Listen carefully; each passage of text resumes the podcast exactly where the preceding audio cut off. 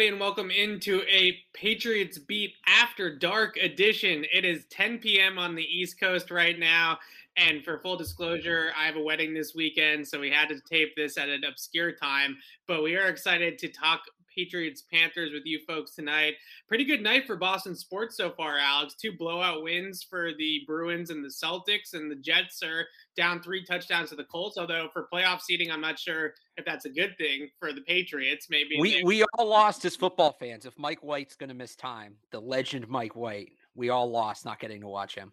Yeah, Mike White is injured for the Jets. Now two quarterbacks down. Josh Johnson is in the game for New York. But we're going to talk about the Patriots here. We're going to talk about some news. We can say that, rumors, whatever you want to call it, off the top of the show here.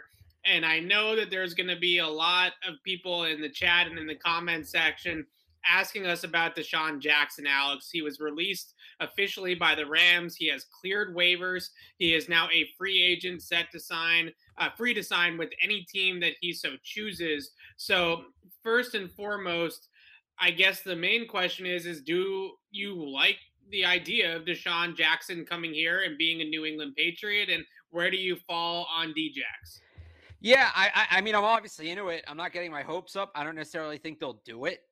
You know, you, you say this to me all the time. They've had a million chances to acquire this guy and they've never done it. So yeah, I, and he, he is kind of redundant to Nelson Agholor. He's probably better, but I think they would see him as redundant. So I it, look, if they did it, I'd be happy. I, I don't know where they get the money to do it, but he, or actually no, because the Rams are still on the hook for his contract, right? It's one well, of those things. Well, he's a free agent, so his contract is now. The Patriots are going to have to pay his entire salary if they do sign him. But the point is, he's already getting paid by the yes. by the Rams. So well, if he had any, I would have to go look and see if he got any guaranteed money. I'm sure he did get some guaranteed money in that deal. So yeah, technically speaking, he's already been paid for the season in a way. Yeah, I just, I, you know, I, I don't think it's going to happen as much as I want to see it, as much as I'd be all for it. I think they have Nelson Agholor in that role. I think they like him in that role right now. And, you know, they already have one receiver, N'Keal Harry, who they can't really get on the field. And I just don't think they would see it as having a spot for him. I think it's definitely the redundancy thing with Nelson Agholor, because DeSean Jackson's not a true X, right? If they, if somebody came available of D-Jax's caliber that was a true X receiver on the outside, I'd be really interested in that kind of move. But to me, he's a Z, or he's a player that's going to play condensed to the formation more than he's going to play truly out on the boundary and be a factor outside the numbers as a deep threat. So in that respect, It it sounds a ton like his skill set sounds a ton like Nelson Aguilar's skill set. And you're not going right. to have two players on the team in that same mold unless the Patriots were to go out and really upgrade that spot. And I think D-Jax is a marginal upgrade at best over Nelson Agholor. If he was somebody that was clearly uh, head and shoulders better than, than Agholor was, then I think we're having a different conversation, and you say – you take the better player if you can. But in terms of looking at him as a marginal upgrade that basically plays the exact same role in the offense, you're not going to have both of those guys out there too much at the same time. So it seems a little bit like a redundancy to have D-Jax here in the mix. Now, the other question is, We're, we've heard all the rumors coming out of Cleveland. Uh, Odell Beckham Junior has been an excused absence from practice the last two days. His agent and the Browns have had conversations about how the two sides move forward. A lot of the reports out there today were that there was going to be some sort of resolution to keep O B J in Cleveland, because the Browns feel they're a better team with Odell for obvious reasons. Plus, they're not going to get any compensation for him if they just release him. So it feels like he's worth more just as a trade chip in terms of value than just cutting him outright. But obviously there's trouble uh, with Odell and Baker Mayfield. And in Cleveland, he's got his dad posting on social media the plays that Baker Mayfield missed and opened Odell Beckham Junior We're probably both very much on the same wavelength here of if Odell becomes available, and the Patriots should be all over it. But the question is, is do we feel like Odell's even going to come available at this point? Yeah, I don't think so. And I, you know, I wouldn't have traded for him. I think he's too much of an unknown right now, not just the way he's behaving, but with that contract, with his injury situation, right? I think it's under like three or four years he's under contract. So yeah, if he's a free agent, I mean, I think the perfect situation would be, and, and as, as you said the other day on Twitter, that he loves Bill and Bill loves him.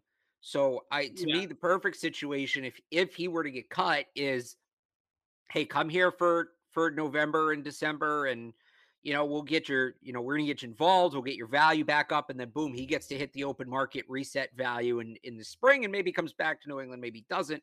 Uh, but, you know, his value is as low as it's ever been right now. If he were to hit the market right now, he's not going to get a ton of money probably. So yeah.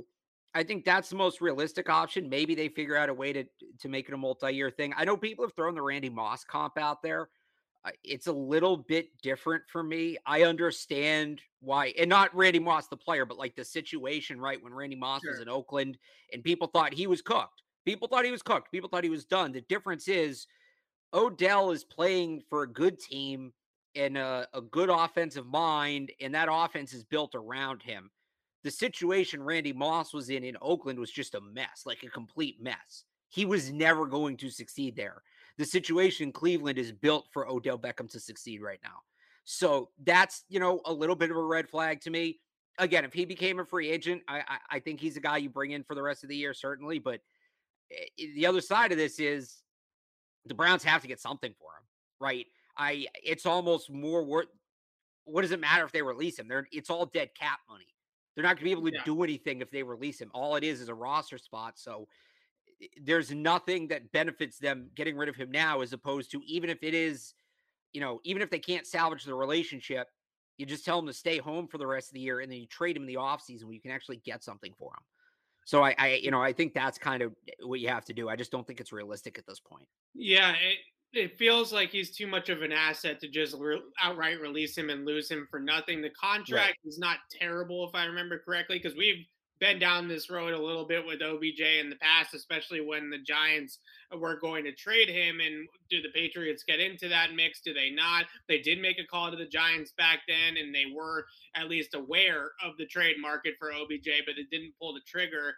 And when you look at the contract, it is a difficult contract, I would say, to deal for a player that is still maybe needs to rejuvenate his stock a little bit and kind of rewrite the end of his career here, uh, because he certainly hasn't had a great go of it in Cleveland. It didn't end well with the Giants, but at the same time, he's such a talented player, and he's somebody that I have no concerns about the Patriots getting in here and motivating. I think a lot of people are talking about these guys that are drama queens and stuff like that. I, I guess that's fair to a degree, but I don't see Odell. Let me put it to you this way. Odell is not uh, not Antonio Brown, right? He, he's nowhere close to being the type of nutcase that Antonio Brown was when right. he came here last year, or two years ago, excuse me, with the Patriots. Odell Wait. is much more in that diva wide receiver category of, like you mentioned, a Randy Moss, right? Somebody like that who who just is is the type of personality that he is. But when he's going and he's involved and he's happy, he's as good of a wide receiver as there is in the N F L, even still right now. So I think it's definitely worth the risk. I think the Patriots would feel the same way. Now, getting creative with the salary structure and things like that is possible. They'd have maybe add void years onto the contract, or make it a multi-year deal where there's really an out at the end of this year. So it's not truly a multi-year deal, but you structure it that way to spread out the cap hits and get him paid a little bit for the rest of the season. If he gets released by Cleveland, I one hundred ten percent believe the Patriots will get on the phone and be interested in Odell. Will it end up being that they get Odell? I, I we obviously don't know. We can't go that far. But I one hundred percent believe that the Patriots and Odell would be interested in Odell signing here. And you look at that clip that he had in the Cam Newton special that he did over the off season with Cam.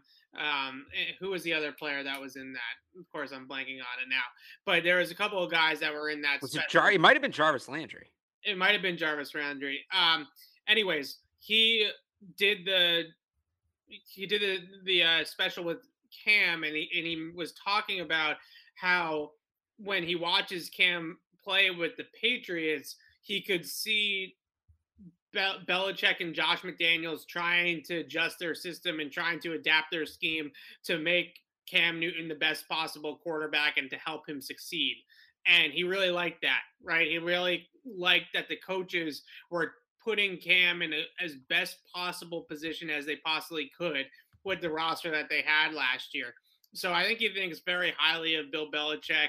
And I think you would look at a quarterback like Mac Jones and say, yeah, he's a rookie, but if I'm getting open down the field, I, I don't think any receiver is going to look at what Mac's done so far this year and be concerned that he wouldn't be able to get him the football, right? I, I think that Mac right. would definitely be able to throw him the ball accurately and all that kind of stuff. Plus, when you look at Odell's skill set, as somebody that can win at all three levels of the defense and win on some of the things that Mac Jones likes to throw, uh, he's definitely one of those guys when he's at his best that can take a, a three-step slant eighty yards to the house, right? That That's yeah. Prime Odell can do stuff like that. So it's not just – he's not somebody that just needs to be throwing the ball down the field. He's someone that can win at the short and intermediate levels too and then turn those into longer plays with yards after the catch. So – he's a really interesting player and somebody that I think really changes the equation and, and sort of the schematics of the chessboard for the Patriots. If they can get a player of that caliber into this offense, I think everybody on the pecking order fits a lot better uh, than what they did before that. Uh, different from a guy like D-Jackson, and, and no offense to D-Jackson, I think is a good player too, but he doesn't completely change the deck, right? Odell comes in here and it feels like he would completely change the deck. Yeah. Yeah. No, I mean, it's, it's two different conversations. It's not one or the other. It's, it's, do you want to add a little bit of speed for the rest of the year? Or do you want to completely change the way your offense works? Right. Right. All right. Let, let's get into this game preview and talk about the Panthers. This game has some low key juice. Uh, there's a very, very, very good defense down in Carolina brewing right now. Phil Snow, their defensive coordinator, has been with Matt Rhule for years. Uh, he was with Matt Rhule at Baylor, with Matt Rhule at Temple, and now he's with Matt Rhule with the Panthers. And he is somebody that Belichick talked about on Wednesday as a multiple defensive coach, meaning they are going to throw a ton of different fronts and personnel packages at the Patriots. They have four or five different packages that they run and they cycle through from, they play even fronts, they play odd fronts, they play four down dime, they play uh, four, two, five nickel, big nickel. They play so many different packages based off of the situation, the personnel for the offense, the game plan. So there's a lot to worry about here. There's a ton of talent in that front seven. There are some vulnerabilities, I would say, in the secondary, but this is one of those games where if you're Mac Jones and you're the Patriots offense, you cannot sit there and hang around, right? This has to be get the ball out, make quick decisions. If you sit there and wait for Brian Burns and Haason Reddick to come get you, they absolutely will. Yeah, I mean, we, we've talked about how that, you know, this new offensive line group has really helped them reach another level offensively. And I think this week they're really going to be put to the test. In my, in my opinion, this is the best all-around pass rush yeah. the Patriots have faced so far. You know, I, I don't know that – I like Reddick and Burns. They're good players. I don't know that either one of them is Joey Bosa individually, but Bosa doesn't have a player of either of their calibers on the other side. Right. This is – you can you can get beat from both directions. So, you know, it's like you said, it's a test for Mac Jones to get the ball out quick, but let's see Isaiah Wynn and Mike Onwenu too. Wynn struggled early on in the year. Onwenu didn't start playing tackle till a couple weeks ago. This is a big, you know, I think there, there's a like the offensive line narrative can change a lot in this game, I think. And if things go well, I think it's a major victory lap for those of us, me and you included, who were calling for this group of five arrangement basically since week two. I think this is yeah. when you could really see that change and that commitment to the best starting five pay off. Yeah, I mean, we've been waiting for this. This has been the group that I think a lot of people have thought was their best starting five since, like you said, Trent Brown got hurt in week two. And at this point, the fact, I think it's one of two things. One, they they knew they had to start winning football games, right? So hanging right. around with Justin Herron and Yasir Durant and all these other guys that they had playing right tackle, that wasn't going to win them games. And if they were going to turn the season around, they had to go to this best five combination. But I think you can also read a little bit in between the lines here and look at the fact that the coaching staff doesn't feel great about Trent Brown's odds of returning this season, because Josh McDaniels, I asked him the question. I said, why, why, what took so long, right? Why did you wait so long to make this switch? And he went into an answer about how back in training camp, Mike Onwenu was practicing at left guard, and they had him work almost exclusively at guard to get him ready for the season because he had played so much tackle in his rookie campaign. And then as the season progressed and the injuries happened, they started to rep him more and more and more back at right tackle. And now they finally feel comfortable that he has enough practice reps at right tackle. So they had to have known behind closed doors that Trent Brown was not coming back anytime soon for a while. Because now they finally right. had, they not only were, did they make this move in game, but they also were uh, preparing for it behind the scenes, right? And, and getting him ready at practice as well uh, to play that right tackle spot. You mentioned Burn and Reddick, uh, Burns and Reddick, uh, two guys that just watching them on tape this week, maybe the fastest sack guys in the league. And just in terms of if you get the stopwatch out and you time how quickly they sack the quarterback sometimes, yeah, it's under two and a half seconds. Was I mean, it, these guys are fired out of their stance. It's in, their get off is incredible. Yeah. Was it either John or Smith or Brandon Bolden? I forget who today. One of them said that in terms of like speed, team speed, yeah, the Panthers might be the fastest defense in the league. Yeah. We are back and better than ever. All eyes are on the gridiron as teams are back for another football season. As always, BetOnline is your number one spot for all the pro and college football action this season. With a new updated site and interface, even more odds, props, and contests, BetOnline continues to be the number one source for everything football. Head to the website or use your mobile device to sign up today to receive your fifty percent welcome bonus on your first deposit. Don't forget to use our promo code C L N S fifty to receive your bonus. From football, basketball, boxing, right to your favorite Vegas casino games, don't wait to take advantage of all the amazing offers available for the two thousand twenty-one season. BetOnline is the fastest and easiest way to bet all your favorite sports. BetOnline, where the game starts. So there's a stat that actually backs that up, and that is the Panthers against screen passes this year. Get this, against screen passes, the Panthers defense is giving up three point seven yards per attempt. And if there is any... Somebody tell Josh McDaniels. Right.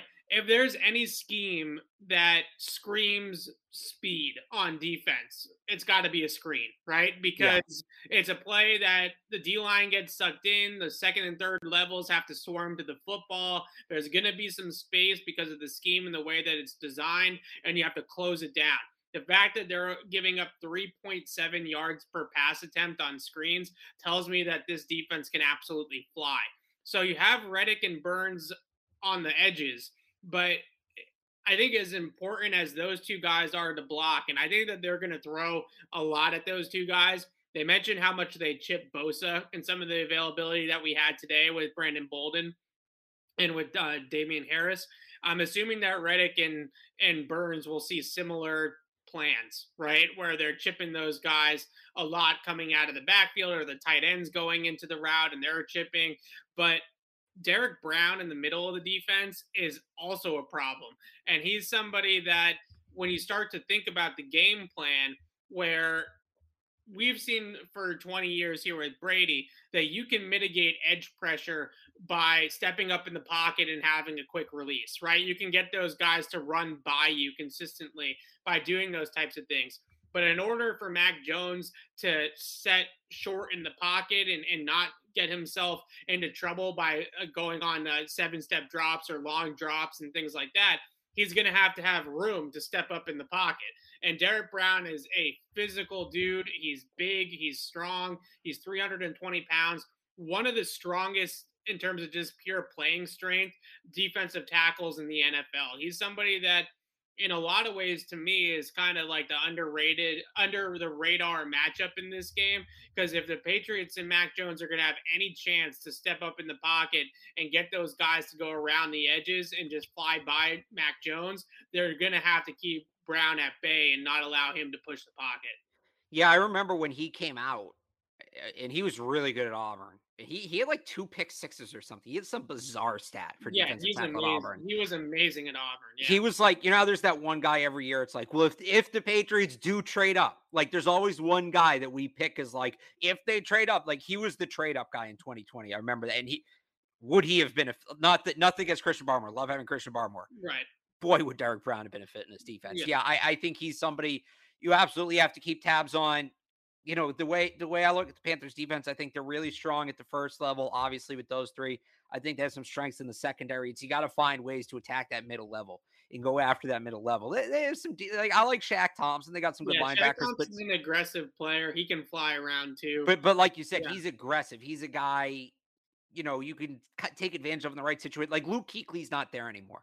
Right. I think if there's a level of this defense you're going to take advantage of, it's the second level. But Um, the other thing, if you, you want to move on real quick here, the other thing about the Panthers defense, I wonder, is what is Stephon Gilmore's role in this whole game? And yeah. when I, I say that, you know, Matt Rhule told us today he'll probably just play third downs. I actually kind of believe that. I know some people are saying he's covering. Um, I Gilmore, he clearly had a pretty serious injury. He's still working his yeah. way back. I wonder if the Patriots go with some hurry up when Gilmore's off the field to force the Panthers to keep him off the field. The thing I really wonder about is we heard all summer and into the fall about how valuable Steph Gilmore was in the film room in working with these players, right? Remember, they were calling him Coach Steph. Well, yeah. now you take Stephon Gilmore, he's on the other side. He's got an intimate knowledge of the opponent. Not only maybe is he helping out that Panthers defense, but also, is he in the offensive meetings? Is he going over things with Sam Darnold and P J. Walker? Hey, this is what they're going to do defensively. Like, this is just a really smart football player and clearly yeah. a guy who's a great teacher. Is his biggest impact being made during the week? Is his is his impact something where, you know, he might not be on the field and we're still going to feel it because what kind of, you know, how is he helping the coaching staff and the players prepare for this game? I look at him as almost another coach in this game. Yeah, so I think the big thing that I, I saw when I was watching them this week was I can totally, after watching their tape, I can totally one hundred percent understand why they were even interested in bringing in another corner, especially a guy of the caliber of Stephon Gilmore. Dante Jackson's a good player. Uh, he's somebody that's that's pretty, been pretty solid for them, and he's a team captain now, and he's a pretty good player. But their cornerback depth behind that is really, really suspect, and they were having a lot of trouble covering number two, number three receivers, right? The number one guy was giving them problems because Jackson was not, it was Miller playing sides and stuff like that. But he's a guy that I think can go ahead and, and lock people down when they absolutely needed to. But they were relying a lot on Keith Taylor, uh, A J Bouye, uh, Rashawn Melvin, you know, just guys that were getting picked on. And I, I watched a lot of their games. I didn't watch much of that Atlanta offense last week because they lost, lost Calvin Ridley an hour before inactives were announced and that he was in the game plan, and they were clearly not prepared to not have Calvin Ridley in that game.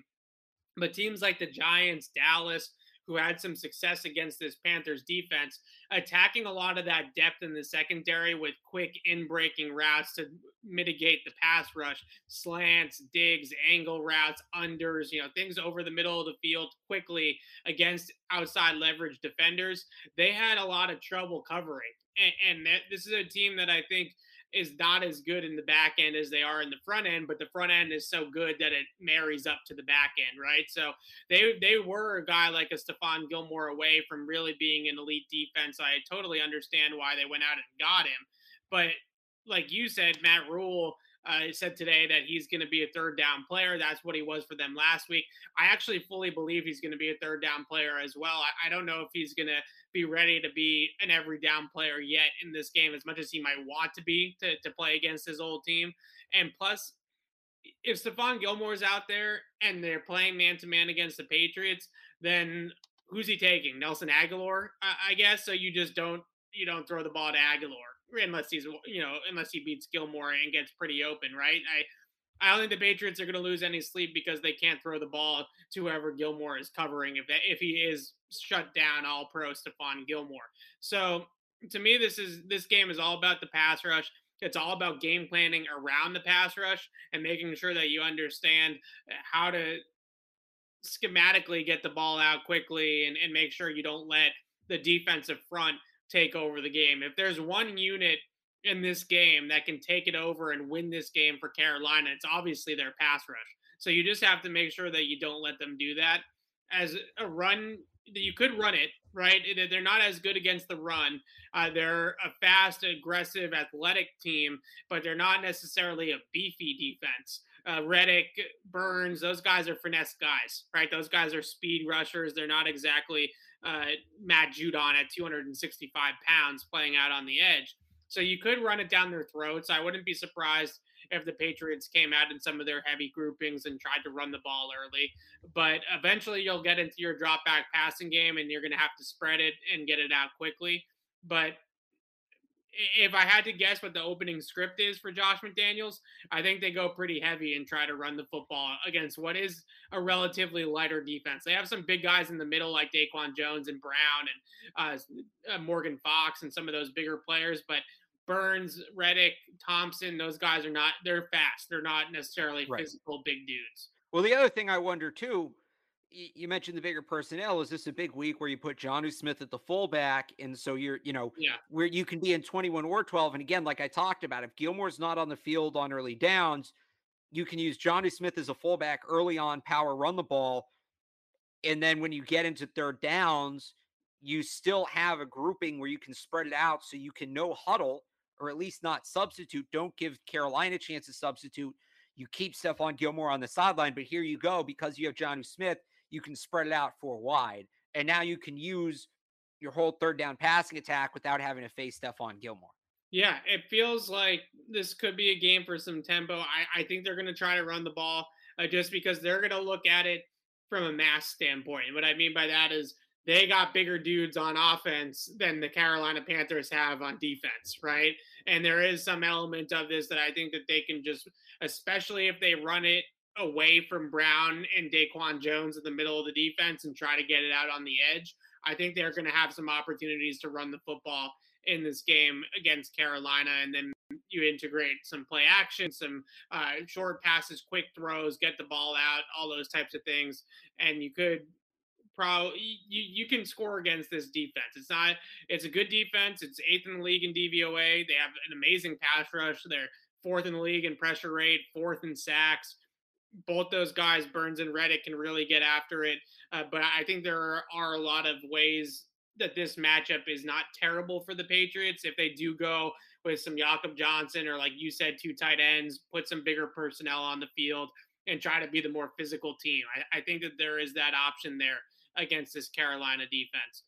Let's yeah. move over uh, to yep. the Panthers offense. And now the exciting part for the show begins for Alex Barth, because your boy P J. Walker is going to have a chance to start in this game, it sounds like, Alex. Uh, Sam Darnold, uh, Mike Giardi reported earlier today that the right shoulder injury is just as much a problem as the concussion is for Sam Darnold. So I mean, he got rocked. You, you saw that hit last week, right? Oh, yeah. He got, yeah. Yeah, very limited by uh, both injuries, it sounds like, through the first two days of practice for the Panthers. P J. Walker's been taking first-team reps, been preparing as the starter all week long. So it sounds like it's going to be P J. And the first thing that I'll say, and then we, we do have some plays in, in the vault for P J. Walker, but the first thing I'm going to say is you can't let P J. Walker – mobility and athleticism take you by surprise. And not that they weren't aren't going to coach it and they're not going to game plan for it and all that kind of stuff, but we have seen in the past that even when they coach it and even when they game plan for it, guys like Deshaun Watson, Lamar Jackson, Cam back in his Carolina days, those players have given this defense and this system some issues because of their speed and their athleticism and their ability not only to extend plays, but it wouldn't surprise me if in that opening script by Joe Brady, if P J. Walker is the starter, that there are some triple option type of plays or some gadget type of design quarterback run elements, right? Whether it's a, a read option or a triple option or some sort of scheme designed around P J. Walker's ability to run the football, because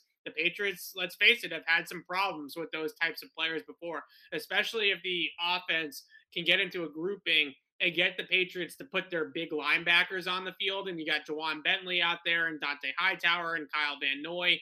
And then you start to run these different misdirection option type of style schemes. That's how I think you get beat by P J. Walker, is if you let him run around. That that That's the way you you lose this game on Sunday. Yeah, you know, here's what I'll say about it, and then we'll kind of get into some examples of what he can do. But I would rather face Sam Darnold if I'm the Patriots this week than P J. Walker. On, you know, when you look at kind of what Darnold brings to the table right now, he's been concussed all week. He hasn't practiced. He has an injury to his throwing shoulder. So who knows even mechanically what he's going to be able to do. And then on top of all of that, you've owned this guy. You've beat him like a drum his entire career. Yeah. I believe I, I meant to check this before we came on. New York, right? I mean, he's probably not a Jet anymore. Was the last game the Patriots faced him, was that the Seeing Ghost game? It might have been, because he didn't play at all last year against them, right? Because he they, it was Luke Falk. Right, it was Luke Falk and then Flacco. So was that the second time they played the Jets? Uh, one of the last times yeah. he faced him was the Seeing Ghost. Like, they've owned I think they might guy. have played him one more time at the end of twenty nineteen. You might be right. But yeah, he, they, he didn't see ghosts, but he didn't play particularly. The point is, they, they have owned this guy. Yeah. He's wounded. You know, you got a wounded opponent. His throwing shoulder's hurt. He hasn't practiced all week. And then on the other side, you have P J. Walker, who, you know, isn't the conventional quarterback, but he can make plays. He can make plays, and if you're not careful, he will beat you. And, you know, this is a really lofty comparison, and I need you to kind of not, you know, just, just listen to what I'm saying. I think back to that, the Patriots game last year against Houston and what Deshaun Watson did to them. And obviously, P J. Walker's not Deshaun Watson, obviously. But a lot of what Watson did that gave them fits, Walker can do. He can't necessarily do it as consistently, but he can do it. He is a menace when it comes to extending plays. They yeah. they had so much trouble with that last year. There were other examples, but the Houston game stands out. I they have had trouble with guys like that. Give me the guy you know and the guy who's hurt over the guy with the upside that Walker has. I would much rather face Sam Darnold. And let's let's show the people why here. Let's, let's show them some what P J. Walker can do. Yeah, so th- this is a play from the preseason. I, we're going to get into some X F L stuff to, in a second, but here's the preseason play, and you just can see the mobility, and not just the fact that he can run around, but watch how explosive his movements are as a runner, right? This is a guy right. that is an explosive ball carrier. He's quick. He's fast. He gets up to uh, speed fast, but he's really, really quick as well with the ball in his hands. And then watch this arm talent. Like, he's got plenty of, plenty of velocity and arm talent. Of course, this is going to have sound on it, but that's okay. All right. I can turn it down. You can, yeah, you can mute it. Okay. So I, It's just, you know, it's it's well covered, right? Initially, the Colts have fine coverage, but just watch the quickness and the ability to get out of the pocket, and then watch his throw. Zoop! I mean, are we, like, that is right serious clothesline, and that and you look at that ability to scramble out of the pocket like this, and then throw the ball on a line. I mean, that's difficult to defend if you're if you are not disciplined like that. Colts rusher wasn't that went. flailing after him and fell all over himself. If you're not disciplined and you're not aware uh, of your containment in the pocket and keeping your integrity in terms of keeping that pocket closed off to him, he is somebody that can absolutely murder you with your with his legs and then be able to get out on the move. And then he's probably more dangerous on the move throwing the football than he is just throwing the football from the pocket. Right, that's probably, and, and we'll show it here in some of these clips, his best trait is his ability to throw on the run. He doesn't lose, like, you know, we we talk about quarterbacks setting their feet. Some guys lose a ton, right? If they don't get a chance to set their feet, if they're fading back or if they're moving, it changes who they are as a passer.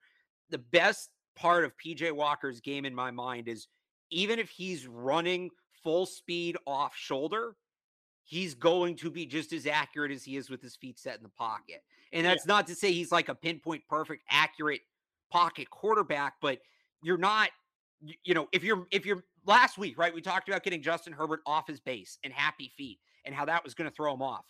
That's not going to throw P J Walker off. Like, watch, watch this clip here. Yeah, um, and I also just want to point out another thing about that first play, and then we'll get on to this yeah. one, second one. The release, how quick his release is, right? This guy can really get rid of the ball in a hurry, and he's yeah. got so much arm talent that he can. He has that Mahomes flick of the wrist ability, right? Oh, yeah. Where where he's on the move and he's not setting his feet, and he can just flick it, and you can just go from there. So here, here's the second play. This is this is from his X F L days, right? His X F L M V P. Is that is that correct?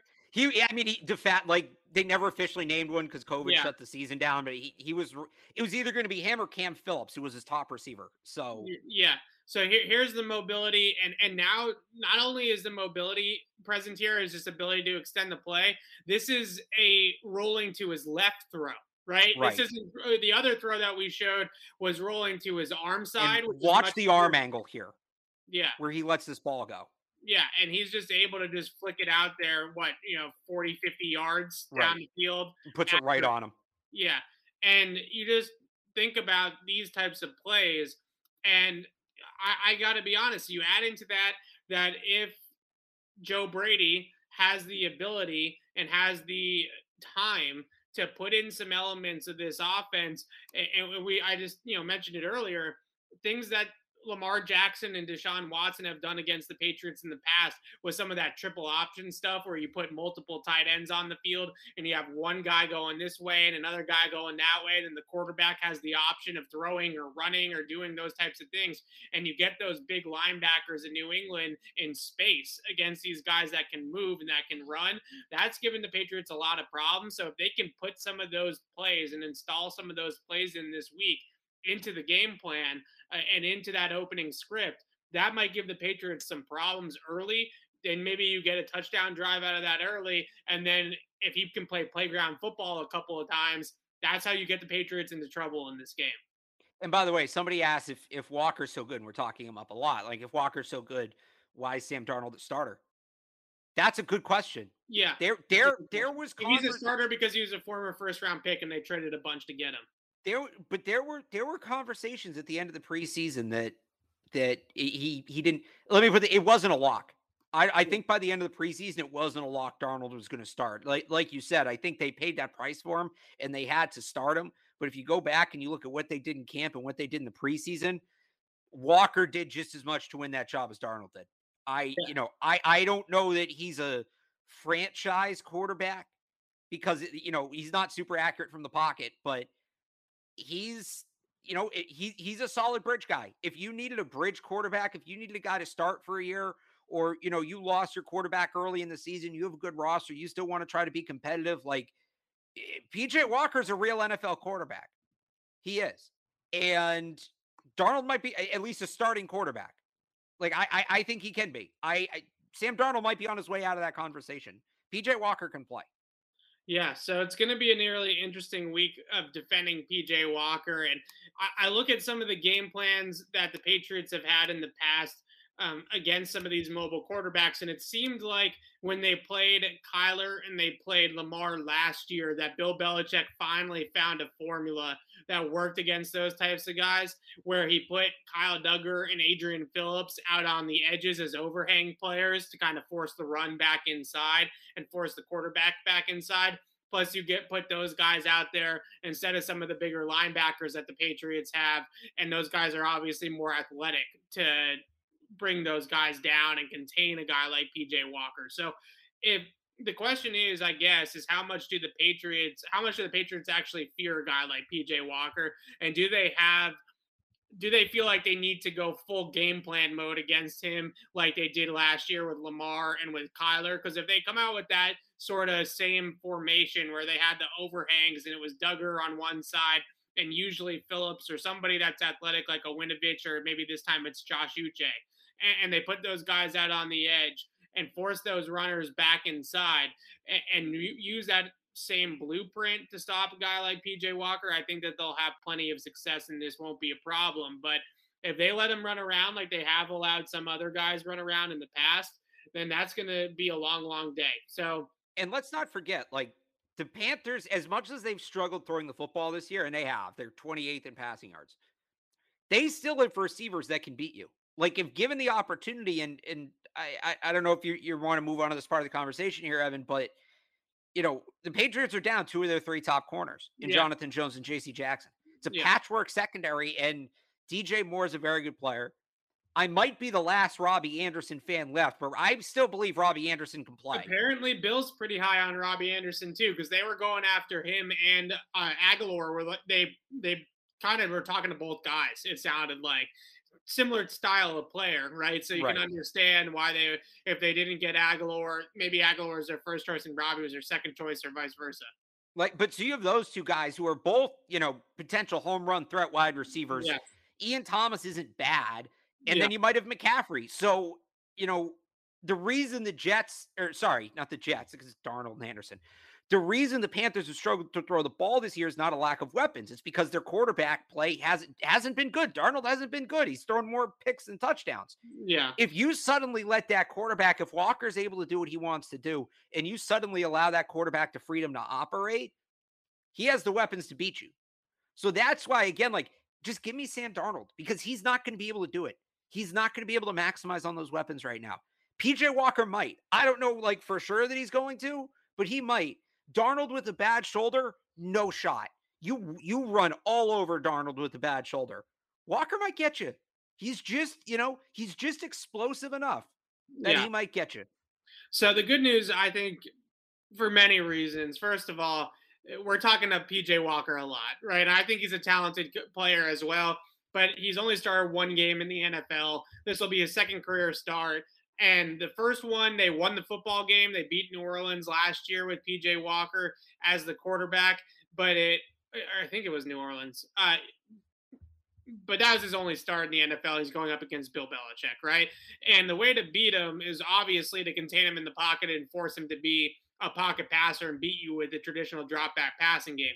And if they can get into that, some of the zone stuff that they've done over the last couple of weeks, I think is probably going to be what they continue to do moving forward, because not only does it fit their personnel the best from what they have, because they're not, look, you look at this Panthers offense and you were just talking about Moore and, uh, and Robbie Anderson, even with J C. Jackson, I don't feel great about playing man-to-man coverage against that team. Right. Yeah. And those are two really good guys to cover, and, and it's going to be tough to cover them both. And then you also, assuming it is Walker, you get into the problem of turning your back to the quarterback. Right. And now all of a sudden you have to play, if you're going to play man against a guy like P J. Walker, then you have to have a spy. And if you have a spy, that's obviously pulling another guy out of coverage. So this is how, this is why in the past the Patriots have gone to more zone looks against these mobile quarterbacks. But now it feels like they have a nice rhythm with playing more zone from last week and from the last couple of weeks that they've played a little bit more zone, dating back to that Dallas game, Dallas, Jets, e- even uh, last week against the Chargers, a ton more zone. So they have a little bit better feel for that zone, and I think that uh that that's going to be something that we're going to see a ton of, regardless of who is under center, but especially if it's P J. Walker. They're gonna they're not going to want everybody's worried about their man forty yards down the field, and then they have a spy, uh, one guy spying P J in the middle of the field, right? I mean, that's going to be a, a long day for them as well, because he's going to run right by that dude, right? I mean, oh yeah. Yeah. He, he's, he's not going to have any trouble with that. So I think this is a big zone week once again. Um, as someone mentioned in the chat, it is not a foregone conclusion that J C. Jackson is going to miss this game. He's been out the last two days with an illness, but the Patriots have been a little bit different in this regard this year in terms of guys not practicing and then playing in the games. And if he's truly just dealing with an illness, then you would think that he's probably st- still in game plan meetings and things like that, whether it's virtual or not. So there is a chance that J C could still play. Uh, usually, so Devon Godchop played, right, with that finger injury after right. not practicing, and it, Isaiah Wynn played a- after he came off COVID. The Wynn situation felt more like an emergency, like they yeah. were getting killed at left tackle and they had to put him in the game. The Godshot thing he played a very situational role. I think he was just in their fourth down, third down, short yardage, goal line package. I don't think that he was in uh, on any other real situations out there. So maybe they could get J C into a package or two, right? And, and so that he could be uh, at least involved. Maybe he's a third down player uh, on Sunday or something like that. But it's not a foregone conclusion that they won't play, that they won't have Jackson. But even if they don't, ha- even if they do have Jackson, still feels like a zone day. It still feels like a lot more zone, muddy it up, drop seven into coverage, spin the dial, confuse P J. Walker in the pocket. And if he does take off, then you have eyes on the quarterback to take, to take him down in the open field. Yeah. One more thing too, from the chat. This is a good comment. You, you know who Darnold is, and you take the known over the unknown. And this is the part I like. We've seen how guys like unknowns, like Walker, sneak up on Belichick, that is. Davis Mills. I could absolutely see a Dave, like P J Walker having like a Davis Mills kind of game if he played. Yeah. I, I could absolutely see that. That, that makes a ton of sense. Darnold's not going to do that. Walker could do it. Especially if they play man-to-man against P J. Walker and D J. Moore and Robbie Anderson. And I don't I don't believe McCaffrey's going to play in this game. That seems a little bit lofty. Usually guys that are coming off I R don't get right back out there after only practicing it for a couple of days. But that definitely makes things even worse. If if C M C's a go, uh, then this is all of a sudden a very, um, very, very close game. A very close yeah. game. I, I think too with him, they've already had one. He already had one setback, right? Yeah. Remember, they initially didn't put him on I R because yeah. they thought he was only like going to miss Trent Brown situation, yeah. right? They thought he was only going to miss two weeks, and then he had a setback right before he was supposed to come back. The other thing is, if you look at their schedule after the Patriots, they have the Cardinals, and they have Washington, you know, W F T after that, and. At least that first game, I didn't realize W F T was two and six. I thought they were a little better than that. Cardinals, you know, with the Rams adding, that could be a potential wild card team. Arizona could potentially be a wild card team, and Carolina's fighting for that wild card spot. Like that's a huge game for them. That's a huge game. Every game's a huge game when you're when you're at five hundred. But you know, this is A F C versus N F C. It's that Cardinals game means a lot. I, I think it's more worth it to them to not take that risk and have McCaffrey fresh for Arizona. Yeah. All right. Uh, What about the running backs? Going back to the Patriots offense for a second, is this a game that we see Rhamondre Stevenson and J J Taylor active? Are we ever going to see Rhamondre Stevenson and J J Taylor active? I, I don't really care so much about this, but a lot of people ask me this question, like I, when I do the mailbags and stuff like that, of are we ever going to see all four running backs active for one game? I don't know if it really means anything one way or another, if, if we do or don't, but... Yeah, I just don't think so. I think the real question we got to ask ourselves week to week, is it a J J Taylor week or is it a Rhamondre Stevenson week? Right. Uh, I, I think it's Stevenson again. I, you know, I think part of the reason he was active last week, you talked about how much they wanted to chip and how much they ended up chipping Joey Bosa. Yeah. Stevenson's just better at that. So again, with this good pass rush, you know, and, and they're so big up front, like you mentioned with Derrick Brown, to me, this is, this is a, a Rhamondre Stevenson week. It is. And if you look at this, just talking about this Panthers offense, it's uh, it's interesting because with P J Walker in there, it feels a little bit different because he can move around so well. So maybe he can mitigate some of the pressure that get, is given up by the offensive line. But this is not a good Carolina offensive line. And you look at some of these matchups that the Patriots are going to have. Judon on the left tackle, Cam Irving. Uh, Taylor Morton's a really good player at right tackle. He's one of the better right tackles in the N F L, but he's pretty much the only guy that's playing an above average level right now for this line. Uh, Christian Barmore, you take your pick of any of the three interior guys, he's going to be able to rush on all three of them, especially at, at right guard and center. Pat Elfline's an okay player, so so maybe he's somebody. Well, he, that- he popped up on the injury report today. Oh, well, there you go. So this uh, four-fifths of this offensive line for Carolina are really beatable guys, right? Those guys are are really struggling in pass protection in particular, but they are a team that runs the ball a lot more than what I think people were expecting when they hired Joe Brady, uh, and they run it and pass it a lot more from under center. I, I don't know if they'll be like that with P J Walker in the game just because of his skill set, but when you when they hired Brady, I mean, you remember at L S U with Joe Burrow, Alex, he was he was the spread empty guy, right? Right. I mean, they ran it more empty at L S U with Burrow uh, than any team in college football, and they really don't run empty a whole lot, even with Sam Darnold. So they're, they're more of a uh, bigger personnel groupings under center, uh, a lot more than what I think people anticipated, and they get into some of the pr- spread stuff once they have to based off of the down and distance. But a much different, when I w- was studying them this week, a much different Joe Brady offense than what I was expecting. I, I thought that we were just going to see a carbon copy, basically what's going on at L S U or what he was doing at L S U.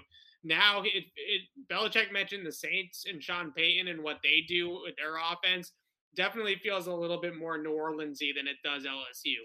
Well, I mean, that's the thing. Like, I think that's what makes guys like Matt Rhule and Joe Brady good coaches. And, and we've kind of talked about this in the bigger picture. I think there's a lot of coaches in the league who have their scheme and they stand by it, but they're, you know, they're not willing to deviate from it when they need to deviate from it. And whether that's due to roster changes or injury or just, you know, opponent strengths and weaknesses, a lot of these coaches, especially the analytics guys, they're ride or die with what they have.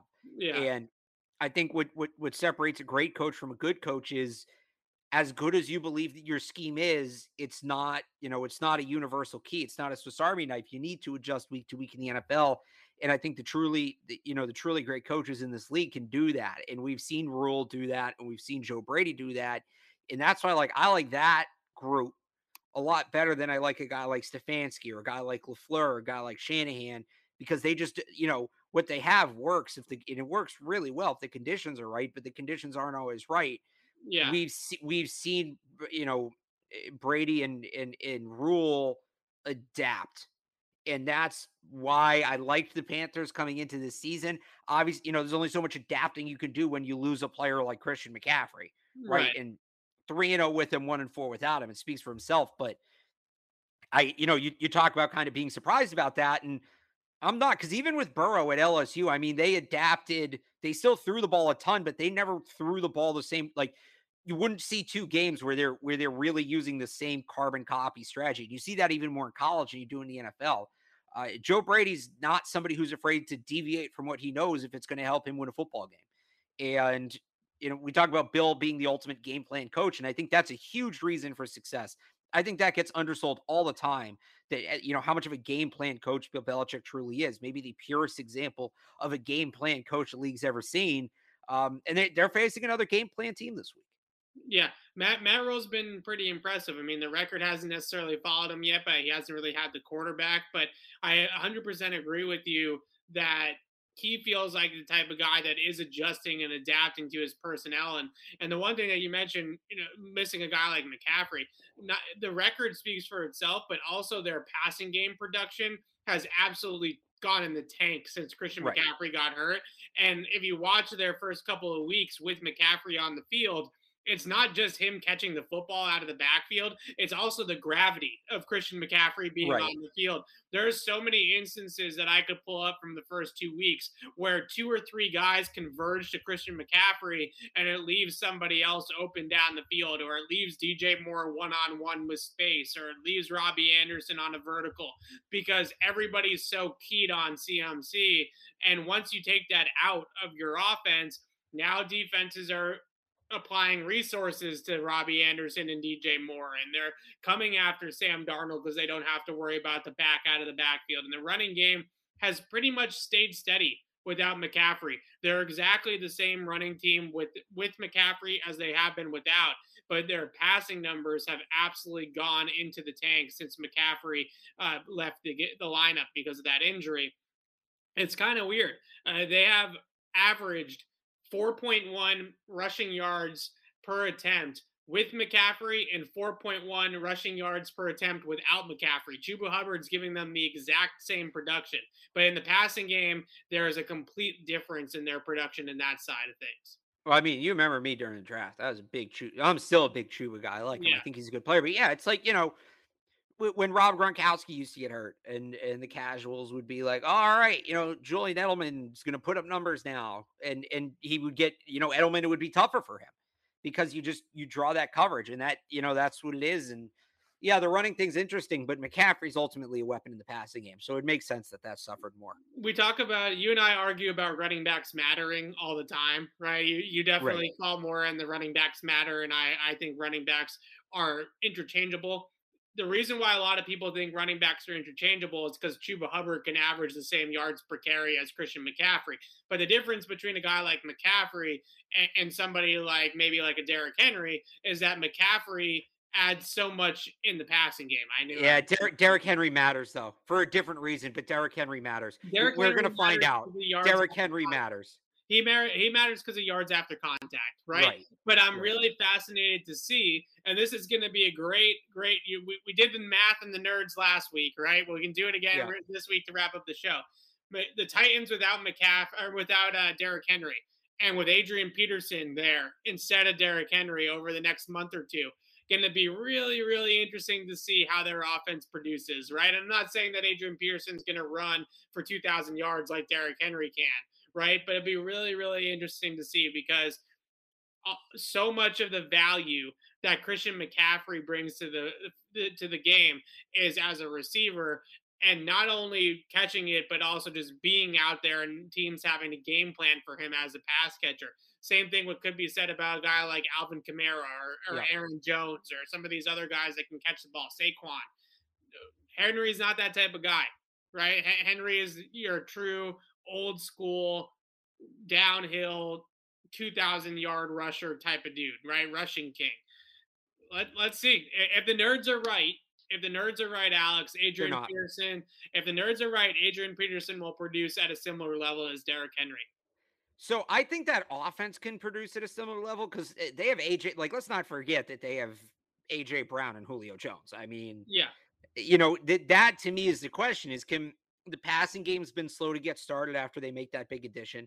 Can the passing game make up for what the running game's losing? Because I, I look, I love Adrian Peterson. I do. Uh, I actually think he's going to do okay. He's not going to rate Derrick Henry. His yards after con- like his yeah, just his yards after contact. The only guy that's in the same stratosphere is Nick Chubb. He's really good at it. I, I I wouldn't even put Nick Chubb there. Derrick Henry to me, and I say this with I say a lot of things on the show with hyperbole. I say this without hyperbole. Derrick Henry to me is if Rob Gronkowski played running back. That's what he is. Yeah. Derrick Derrick Henry's yards after contact alone would be the second leading rusher in the N F L behind Derrick. Like Derrick Henry, number one. All I'm saying Derrick is, Henry yards after look, contact, I know it was two. Just, I know it's just one game, right? Uh, but what did Dearness Johnson do a couple of weeks ago in Cleveland? That's why I'm saying Chubb's not on the same level as is, is Henry. We'll see. Another, by the way, we'll we already did X F L, A A F legend, what about, Dearness what about Johnson. When Tony, what about when Tony Pollard goes in the game for Zeke? Right? Still pretty good. But still, still pretty, pretty good. good. Not as good. Also, you're looking at a little differently here because – I, I I think we overrated Ezekiel Elliott for a long time. Oh, That's was, what I would say about that. He was really that. good. That rookie season, he was amazing. He was, but let's yeah. all, not also forget, for the majority of his career, he's run behind the top three offensive line in the N F L. Like, the offensive line dictates running okay. back success well, that, a ton. Thank you. That's the point, right? That's why. Right, but, That's why a guy like A P can step in for Derrick Henry. But what I'm telling you is a good offensive line and a good system. They're sure. still going to run the football well. I'm not saying I, look. I'm I'm not saying that that running backs are solely responsible for their own success. But what I'm saying is, Derrick Henry, it's it's it's different. Let's Derrick see. Henry can generate his own success regardless of the offensive line. You can't tackle Patriots Der- play. The Patriots play the Titans was at week twelve. Yeah, I think it is. And there's a chance that Derrick Henry might not play in that game, but at least we're going to have a sample size of, what, four games, I think right. it is, of Adrian Peterson in there for Derrick. I'm not saying that he's going to be as good as Derrick Henry, but I'm saying that it's actually – it's, uh, yeah, three games. Week twelve, three games right after Thanksgiving is when the Patriots play the Titans. So, I'm not saying that it's going to be as good as Derrick Henry. I'm saying that you're not going to notice a huge discrepancy, just like the will. Panthers haven't noticed a huge discrepancy with Chuba Hubbard on the ground. So so here's what I'd say. Derrick Henry, and I, I, I can't remember the exact number. I found the stat a long time ago, and I can't re-find it. But when, when the N F L, and this is going to send you through the roof, but uh, this is for everybody else. When the N F L stats tackles, there's yeah. two kinds of tackles. There's solo tackles and yes. combo tackles. Okay. The highest percentage of, of, you know, for any ball carrier, the highest percentage of combo tackles. So the guy who was hardest to tackle one-on-one last year was Derrick Henry, and he was something like fifteen points ahead of the next closest player. He's fantastic. Like, he just that's that's beyond the offensive line, because the offensive line gets him the hole, but no other player refuses to be brought down by the first person to come tackle them other than Derrick Henry. And that's where I go back to that combination. The only comparison I can think of for that was prime Rob Gronkowski, because when Gronk was in his bag, right, when he was, what was it, like twenty thirteen, when he had that massive season, right? twenty eleven was. twenty eleven. Yeah. Did he, like, go back, remember the play in Washington where he's carrying three guys yeah. down the sideline? Like, the first person to Rob Gronkowski never made the tackle. Never. That's what Derrick Henry does. That Chubb doesn't do it. Elliott doesn't do it. Kamara doesn't do it. None of them do it. Derrick Henry, it's it it's on another level, because the off, it's beyond the offensive line. All right. Well, we'll see, because like I mentioned, looked up the numbers yesterday. Panthers with C M C, four point one yards per attempt. But, but, but it's different. Without C M C, four point one yards per attempt. And he's definitely one of the top five backs in the N F L. Yes, right? But it's different, because you're burying the lead there, because McCaffrey's game-changing ability is different than Henry's game-changing ability. Sure. McCaffrey's game-changing ability comes in the passing game. And Evan, are the Panthers having the same success in the passing game? No, that, that's what I'm exactly. saying. That's why Christian McCaffrey, ergo, Christian McCaffrey more valuable than Derrick Henry. That, that's but but I, the, the numbers are going to be, it's apples and oranges. Derrick Henry, the success is going to be different, but for a different reason. We'll see. Week twelve, right. We can revisit this conversation. Oh, Don't will. Let P J. Walker beat you with his legs. No. New England Patriots, go out there, contain P J. Walker. Don't let him take you by surprise. And the Patriots should come out with a win on Sunday against Carolina. And Alex and I can argue a little bit more next week about running backs mattering and not mattering. But it's it's fun uh, conversation to have. And I really thought the numbers, looking at the Panthers with and without McCaffrey, were super interesting to see where it really had an impact on their offense and where it did not. Chuba Hubbard, solid back, but not not a top five back in the N F L, right? I mean, somebody that's definitely just another guy, somebody that can be replaced, somebody that can uh, be replicated. So be very interesting to see how this game goes for the Patriots with against P J. Walker. Uh, kind of an unknown, kind of a wild card, certainly a quarterback with the skill set that has beaten the Patriots in the past. But uh, once again, I thought the Patriots figured it out a little bit last year against Kyler, against Lamar. Uh, they had some better matchups. Deshaun beat them from the pocket. I, I don't know if, uh, if P J. Walker has the consistency uh, to stand in there and shred them like Deshaun did from the pocket. So it's going to be interesting to watch that game on Sunday and uh, see how the Patriots fare. It uh, the Patriots went and increased their playoff odds by almost twenty percent by be- beating the Chargers last week. I'm sure it will go down a significant amount, maybe not twenty percent, but pretty close if they don't beat the Panthers on Sunday, right? So all that progress that they made against the Chargers and by blowing out the Jets goes by the wayside. And uh, the people are asking for a score prediction, Alex. Do you have, do you have a prediction? Uh, I'm not going to give a prediction. I'm going to give one other thing I just noticed here. I was looking at the okay. schedule, completely unrelated. Uh, you know who the Patriots play after the Panthers? Uh, they play the Browns. Would Cleveland wait to release Odell Beckham until after that game? Maybe. If they think there's a good chance he'd sign in New England. If I'm them, I absolutely would. That's really interesting that that schedule works out like that. Because Cleveland's right there in the wild card race, too. These teams are directly competing for wild card spot. They have the same record right now. If I'm Cleveland and I know I have to get rid of Beckham and I even think there's a remote chance he's going to New England, I, I wait to cut him until after I play the Patriots. It's just one week. That so. that that Cleveland game is going to be interesting too, because that's another. You talk about teams. One couple that, weeks here. You talk about teams that can beat the Patriots in the trenches. The Patriots are pretty good in the trenches, but teams that can usually own the line of scrimmage, that's often a time a way to beat a Bill Belichick team, right? If you can protect the quarterback and you can get after the Patriots quarterback, that usually is how the Patriots will lose games more times than not. So that Cleveland team can do that. So it's going to be really interesting to see how the Patriots can fare in the trenches. But we'll talk about Cleveland next week. We'll also recap this game against the Carolina Panthers on Tuesday and maybe get into some things with these rumors, with these wide receivers uh, chumming around and DeSean Jackson and see where he ends up going. But until next time, signing off for Alex Barth, I'm Evan Lazar. Thanks for watching, everybody.